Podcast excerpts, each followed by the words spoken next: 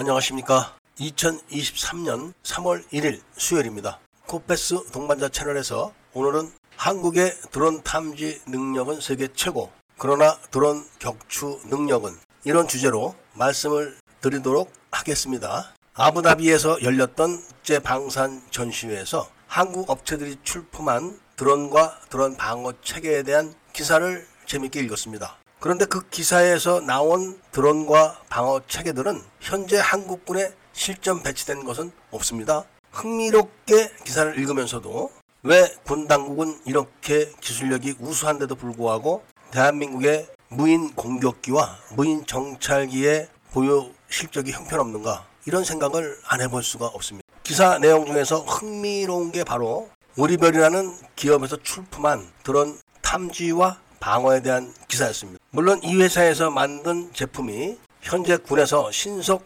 시범 획득 사업으로 선정된 업체의 탐지 능력보다는 떨어지는 걸로 알고 있습니다. 보도된 내용에 따르면 우리별 회사에서 출품한 제품은 탐지 거리가 5km 정도라고 보도가 되었습니다. 그런데 군에서 채택해서 현재 개발하고 있는 전용 레이더의 탐지 거리는 8km로 알려져 있고 이게 세계 최대 탐지 거리라고 합니다. 물론 조사되는 피탐 면적은 0.01 제곱미터로 알려져 있습니다. 그렇기 때문에 일단 탐지 추적 능력 면에서는 세계 최고다. 이렇게 이야기를 해도 조금 더 틀리지 않은 것 같습니다. 물론 이 장비가 현재 개발이 끝나서 양산되어 가지고 실전 배치가 된 것은 아닙니다. 그러니까 얼마 전에 북한 무인기 탐지 격추 실패 사태가 일어났던 겁니다. 만약에 이 탐지 장비가 제대로 개발돼서 실전 배치가 됐었다면 휴전선 넘어올 때부터 바로 탐지가 된 거죠. 그래서 계속 추적이 가능했었겠죠. 현재 진행되고 있는 사업이니까 조금 기다려 보면은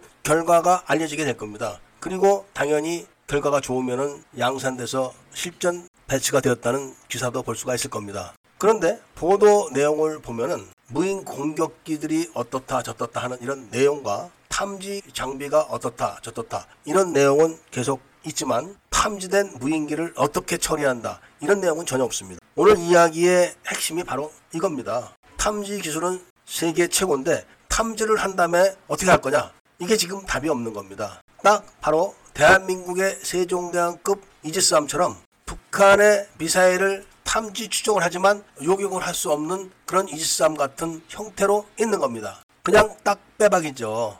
그러면은 무인기를 탐지 추적을 해놓고 격추를 할수 있는 기술이 없냐? 그건 또 아닙니다. 여기서 두 가지로 대책이 나뉠 수가 있는데 한 가지는 바로 10km 거리 정도 바깥에서 요격을 할 수 있는 미사일 그리고 근거리에서 대공포로 사격을 해서 요격을 할 수 있는 체계 이 두 가지가 따로 있습니다. 최근 기사에서 현대 천인형 장갑차에다가 30mm 대공포를 장착한 방공 무기를 추가 도입을 한다는 기사를 봤습니다. 그런데 이 30mm 대공포는 기존의 궤도용 장갑차에 탑재됐던 30mm와 달리 전방 확산탄을 장착해서 사용할 수 있는 소프트웨어가 장착된 걸로 알려졌었습니다. 그렇지 않으면 그냥 비호나 다름없는 건데 뭐하러 새로 만들겠습니까? 비호에 장착된 30mm 대공포는 바로 전방 확산탄을 사용할 수 있는 소프트웨어와 하드웨어가 없는 걸로 알려졌었기 때문에 차량 장갑차에다가 신형 30mm 대공포를 장착할 때는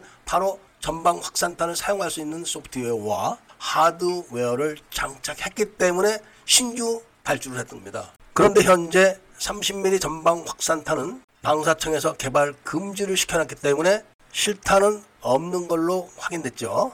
그런데 바로 40mm 포로 복합 다기능 실탄을 장착해가지고 드론을 공격을 했는데 딱 세 발의 격추가 됐던 겁니다. 40mm 주포는 유효 사거리가 4km 정도로 확인되고 최대 사거리는 7km 정도까지로 알려지고 있습니다. 그러니까 전방 확산탄이 아닌 다기능 복합탄이라도 장착을 해서 무인 공격기를 사격을 하면 요격이 가능하다는 것. 그러니까 전방 확산탄을 생산을 해서 사용을 하게 되면 근거리 무인기들은 다 격추가 가능하다는 이야기가 되는 겁니다. 그런데 나머지 과연 한화에서 천검 공대지 미사일을 지대공으로 변경을 했었다는 보도가 나왔는데 이게 또 오보라고 지금 사람들이 이야기를 하고 있습니다. 그런데 첫 기사에서는 비교적 소상하게 공대지 미사일을 지대공으로 변경을 해서 K-21에 장착을 했었다. 이런 이야기까지 정확하게 했었습니다. 그리고 공대공 미사일이나 공대지 미사일을 지대공으로 변경하거나 함대공으로 변경한 경우도 많이 있습니다.